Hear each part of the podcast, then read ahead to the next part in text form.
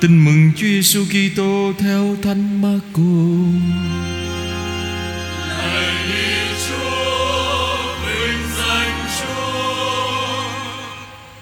Sau khi ông Gioan bị nộp, Đức Giêsu đến miền Galilee rao giảng tin mừng của Thiên Chúa.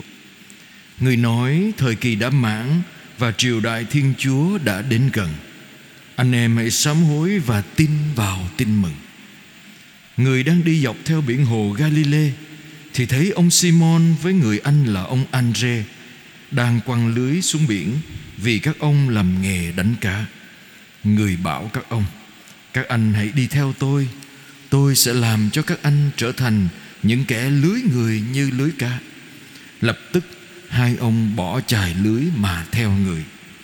Đi xa hơn một chút, người thấy ông Jacobe con ông Giê-bê-đê và người em là ông Doan. Hai ông này đang vá lưới ở trong thuyền. Người liền gọi các ông, và các ông bỏ cha mình là ông JBD ở lại trên thuyền với những người làm công mà đi theo người. Đó là lời Chúa.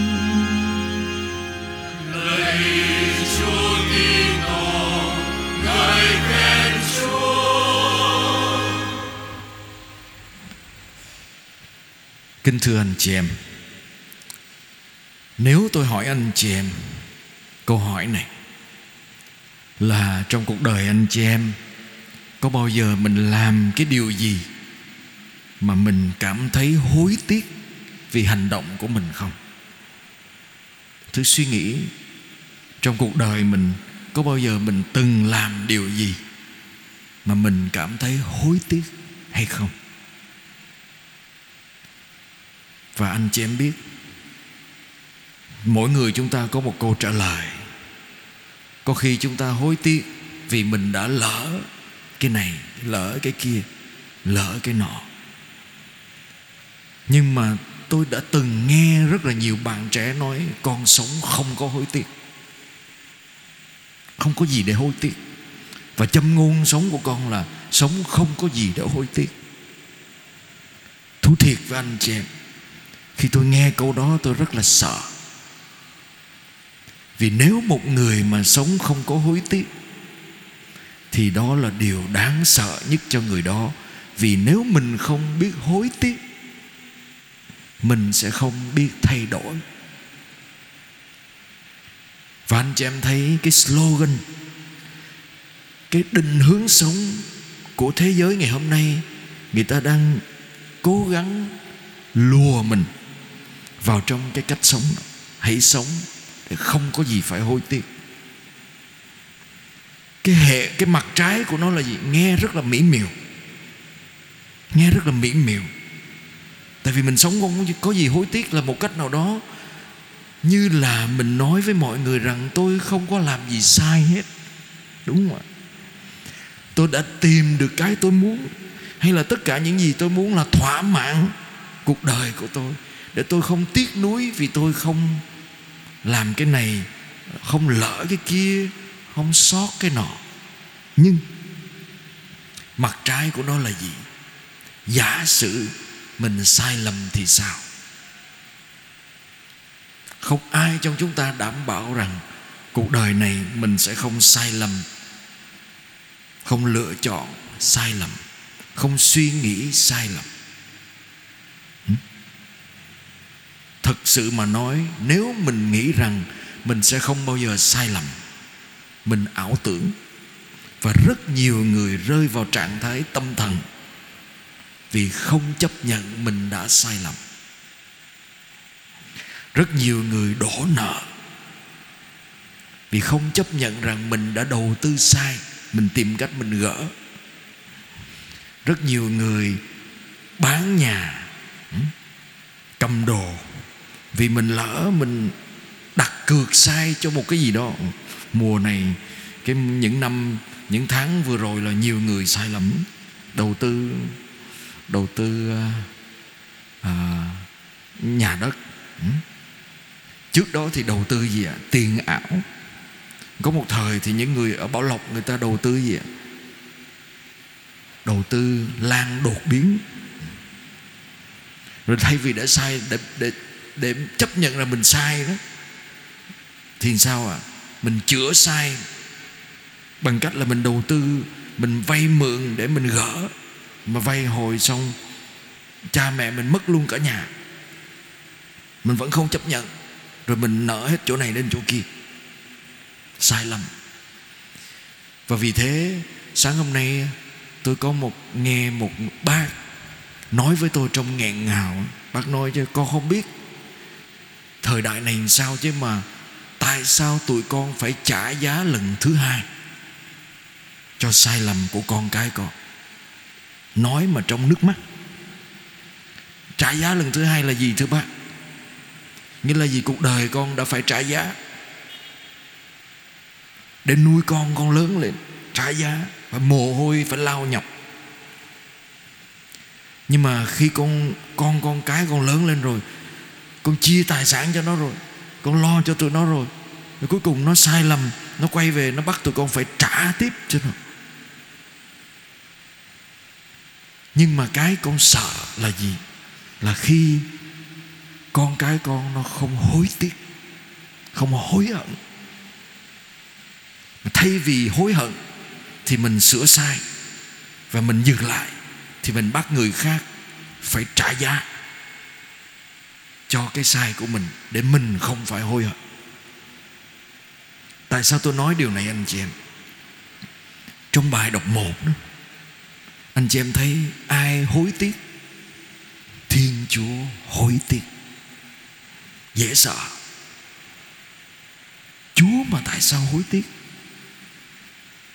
Chúa sai ông Jonah đi tới thành Nineveh, công bố với họ rằng trong vòng 40 ngày các ngươi sẽ bị hủy diệt vì tội các ngươi. Tại các ngươi phạm tội, ta hủy diệt các ngươi. Và ông phải đi để nói với mọi người như vậy. Ông không ngờ không ngờ là dân thành Nineveh nhận ra tiếng nói đó, hoán cải. Họ hoán cải, họ ăn chay, họ sám hối, họ mặc vải thô, họ đấm ngực và họ quyết tâm không phạm tội nữa và cái gì xảy ra? Chúa hối hận. Chúa hối tiếc vì chúa đã quyết định trừng phạt họ nên chúa ngừng lại. Chúa của chúng ta có thể hối tiếc. Dễ sợ. Tôi thấy uh, xã hội tuần sáng nay tôi có chia sẻ đến anh chị em. Hình như người Việt Nam của chúng ta tôi không dám nói số đông. Tôi nghe nhiều thì số nhiều thôi. Không phải vơ đũa cả nắm là mình sai. Hình như nhiều người Việt Nam mình không có khả năng hối tiếc. Cha mẹ không dám nhận sai lầm với con. Sĩ diện. Mình làm cha, làm mẹ, mình xin lỗi nó, mình thấy ngượng miệng, xấu hổ con cái không dám xin lỗi cha mẹ. Mình ráng mình chứng minh là mình đúng. Anh em không dám nhận lỗi với nhau. Không dám hối hận. Vì những lời nói mít lòng nhau. Mình thà quay lưng với nhau. Quay lưng với nhau không nhìn mặt nhau nữa. Chứ không bao giờ nói lời xin lỗi. Không bao giờ hối tiếc. Không biết mình học cái đó ở đâu. Mình nổi tiếng với sĩ diện tôi sống ở nước ngoài một thời gian nên chị em. Tôi thấy ngay cả đức thánh cha ngài cũng can đảm xin lỗi. Khi giáo hội có những vị giáo sĩ làm sai, ngài đứng ra xin lỗi. Tôi gặp bề trên của tôi can đảm xin lỗi anh em mình vì suy nghĩ sai. Nhưng mình, nhiều khi tôi thấy xấu hổ vì tại sao mình chưa làm được điều đó? Tại sao mình chưa có sẵn sàng hối hận vì cái suy nghĩ sai của mình về bạn bè, về anh em, thậm chí về cha mẹ? Vậy thì cái điểm đầu tiên tôi mời gọi anh chị em đó và tôi nữa, mình can đảm mình nhìn lại. Cuộc đời chúng ta có nhiều lời nói, nhiều suy nghĩ nhiều quyết định sai lầm lắm. Bao nhiêu điều mình từng làm mà mình can đảm, hối hận, hối tiếc. Và tôi nói thật với anh chị em, trong nghề nghiệp của tôi là người làm về tư vấn đó anh chị em. Người chữa bệnh tâm lý đó. Một trong những dấu hiệu mà cho thấy rằng tôi không thể giúp người đó được và người đó không chữa được đó là khi người đó trả lời với tôi rằng, tôi không có gì để hối tiếc. Khi mình, người ta đến với mình và mình hỏi người ta về bệnh của người ta, về khó khăn của người ta, về xung đột của người ta trong gia đình và tôi hỏi là, vậy anh chị, sơ thầy, cha có gì hối tiếc trong những việc mình đã làm trong quá khứ không? Nói không không có gì để hối tiếc hết. Thưa anh chị em 99% mình không giúp người ta được. 99% mình không giúp được. Tại vì anh không có khả năng hối tiếc, Thì anh không có khả năng nhận ra anh cần phải thay đổi cái gì. Người ta nói là cái khả năng bước ra khỏi mình và nhìn lại mình. Từ đó tôi mời gọi anh chị em suy tư trong bài tin mừng. Bài tin mừng rất là hay. Chúa Giêsu gọi các môn đệ Hai người đang chài lưới hai người đang vá lưới đặc biệt không? Mà tại sao Chúa nói đi theo ta? Ta sẽ làm cho các anh thành người, lưới người như lưới cá. Là mình phải hiểu được cái cái cái biểu tượng. Đối với dân do thái anh chị em, biển đại diện cho cái chết. Sự chết do đó khi mà mình chịu phép rửa đó, người dân ngày xưa chịu phép rửa là người ta dầm mình xuống dưới sông để coi như họ chết với quá khứ của họ, để họ đứng lên thành người mới. Và chúng ta thấy biển tượng trưng có chết là gì? Ngày xưa quân ai cập rước theo dân do thái đó. Và chúa làm cho nước rẽ làm đôi dân do thái đi qua. Và khi quân dân ai cập rước theo, nước lấp lại, chết hết đó là biểu tượng của cái chết. Nước. Vậy thì khi mà người ta lưới cá đó là người ta bắt cá ra từ dưới nước để cá thành của ăn cho họ. Nhưng mà tại sao lưới người như lưới cá là vì, vì sao vậy? Là vì Chúa muốn mời gọi họ thay vì tìm cá để làm của ăn cho mình để kiếm sống. Thì bây giờ cách họ kiếm sống là gì? Là đem lại sự sống cho người khác từ cái chết của họ, do tội. Tượng trưng như vậy đó, mình bị chìm bởi tội, đem lại cái chết, thì bây giờ mình lưới họ lên, mình vớt họ lên khỏi nước để họ được sống. Hay nói một cách khác, nhìn xa hơn đó anh chị em, đó là gì? Là đem lại tình yêu, kinh nghiệm tình yêu của chúa trong cuộc đời để kinh nghiệm sự sống trở lại.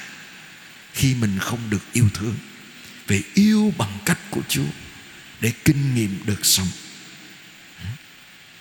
Và bài học đó các môn đệ phải học suốt mấy năm họ đi theo Chúa, chứ không phải lúc đó họ bỏ rồi họ học được đâu. Họ phải học hoài cho đến lúc Chúa chết. Họ bỏ lưới ở lại để đi theo Chúa, nhưng mà họ phải học và cái này tôi muốn nhấn mạnh với anh chị em, để chúng ta suy tư, bỏ lại. Họ nghe chúa, họ bỏ lại và họ theo chúa. Nghe, chúa gọi họ. Họ bỏ lại và họ theo chúa. Tôi hay đặt câu hỏi với những cặp vợ chồng sắp cưới và đến nhờ tôi tư vấn. Tôi hỏi với họ đó khi anh chị cưới nhau anh chị sẽ phải bỏ lại cái gì để đi để đến với nhau? Và nhiều người nói à, con bỏ việc. Con bỏ đời sống cũ là hay đi chơi đêm với bạn chắc con phải bỏ. Hay nghĩa là hồi xưa mình hay đi chơi quán bar hay đi khuya với bạn rồi giờ cưới vợ thôi thôi, bỏ cái đó. À. nhưng có một thứ mà mình phải bỏ mà nói trong kinh thánh. Bỏ cha mẹ. Lạ. Và thường cái đó là cái mình ít nghĩ tới. Có phải bỏ cha mẹ là ghét cha mẹ không anh chị em? Thưa không? Nhưng mà tôi nói cái này để anh chị em thấy. Rất là nhiều lần chúng ta lựa chọn nhau mà chúng ta chưa sẵn sàng bỏ cái cách mình được yêu được ghét trong gia đình. Thậm chí cả những người đi tu như chúng tôi cũng chưa làm được. Ít người phải phải làm thường xuyên bỏ được cách mình yêu mình ghét trong gia đình. Tôi, anh chị em thử về xem. Thỉnh thoảng tôi có để ý thấy trong chương trình bạn muốn hẹn hò trên tivi anh quyền linh anh ấy hỏi ờ, anh khi anh cưới vợ anh muốn tìm người vợ như thế nào? Cái anh này nói tôi muốn tìm người vợ giống mẹ tôi. Đúng. Mình muốn tìm người giống cha mình giống mẹ của mình. Nhưng ẩn đằng sau đó là gì? Tôi mang theo cái yêu và cái ghét của tôi trong gia đình với vợ và với chồng tôi.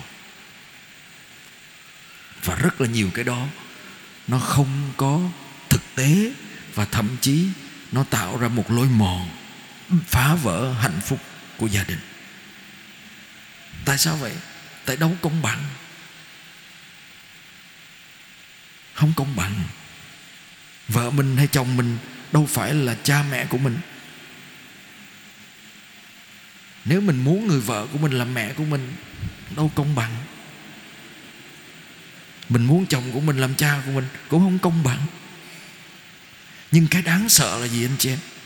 Khi mình lặp lại cái lỗi lầm của họ trên con người của mình. Tôi nói trong đời tu để anh chị em hiểu. Có một số người đi tu như chúng tôi vì sợ lập gia đình. Tại sao vậy? Một số thôi. Tại vì trong gia đình người cha gia trưởng quá. Mà quá gia trưởng mà hay đánh con. Rồi đứa con nó lớn lên nó nói, nó chứng kiến thấy mẹ nó bị đòn, bị ba đánh hoài. Nó hại. Nó thôi, con không lấy chồng. Con lấy chồng mà lấy chúng người người chồng mà giống ba, chắc cuộc đời con khổ nên con đi tu nhưng mà người đó mang theo cái gì ạ? Cái sự sợ hãi, ghét bỏ về hình ảnh người cha hay đánh mẹ mình. Mà khi vô nhà dòng rồi, gặp lại những hình ảnh đó nơi bề trên của mình. Nơi những người có quyền, nơi những người mà cũng có hình ảnh gia trưởng, tức. Và tất cả những cái sự khốn khó ngày xưa lặp lại trong đầu người đó và làm cho người đó ứng xử với cái người này, người bề trên của mình, như là mình tức giận cha của mình. Anh chị em thấy? Và từ đó có khoảng cách. Và từ đó cái người đó không còn dễ dàng đến với chị em, anh em mình nữa. Tôi hỏi anh chị em, mình đi ra đường có bao giờ mình gặp những người mình thấy người họ từ xa, mình đã thấy ghét họ có không? Mình đi làm tự nhiên có người đó, trời ơi, cái mặt đó thấy ghét. Chưa tới gần mình đã thấy ghét rồi. Ta chưa kịp làm gì mình hết. Mình đã ghét người ta rồi. Sao vậy? Tại người ta nhắc lại mình cái gì đó mà mình chưa bỏ lại. Đúng không? Mình suy nghĩ xem, có nhiều người mình ghét họ từ 8 thước, từ 8 cây số. Họ chưa làm gì mình hết mình đã khó chịu với họ rồi. Mình đề phòng họ rồi. Tại họ lặp lại hình ảnh ai đó trong cuộc đời của mình. Vậy thì tại sao chúa mời gọi chúng ta theo chúa? Vì yêu là yêu theo cách của chúa. Mà yêu theo cách của chúa đòi hỏi chúng ta phải hoán cải, là thay đổi cách mình nhìn, không phải bằng những gì người đó, người ai đó đã làm sai với mình để mình sống với người hôm nay, mà là nhìn bằng tình yêu của Chúa mà để làm được điều đó, chúng ta phải chấp nhận bỏ lại cha chỉ đại diện cho quá khứ, cho cách sống ngày xưa, cho lối sống mình từng kinh nghiệm để đi theo Chúa. Vậy tôi dừng lại ở đây để mời gọi anh chị em suy tư. Một, tôi có khả năng hối tiếc không?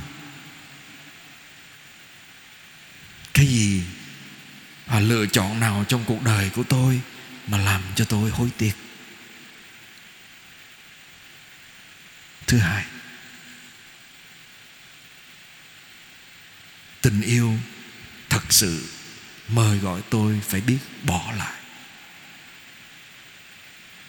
tôi sẵn sàng bỏ lại cái gì để theo chúa và để yêu thật sự người tôi yêu. Có khi nào người tôi yêu đang là nạn nhân của quá khứ của tôi không? Và có khi nào tôi cũng đang là nạn nhân của quá khứ của người khác không? Tại sao vậy? Vì thế xin chúa giúp cho chúng ta can đảm bỏ lại để đi theo chúa. Xin chúa giúp chúng ta can đảm bỏ lại để yêu thật sự. Và xin chúa giúp chúng ta biết hối tiếc như chúa hối tiếc để không đem lại tổn thương cho những người chúng ta yêu mến. Amen.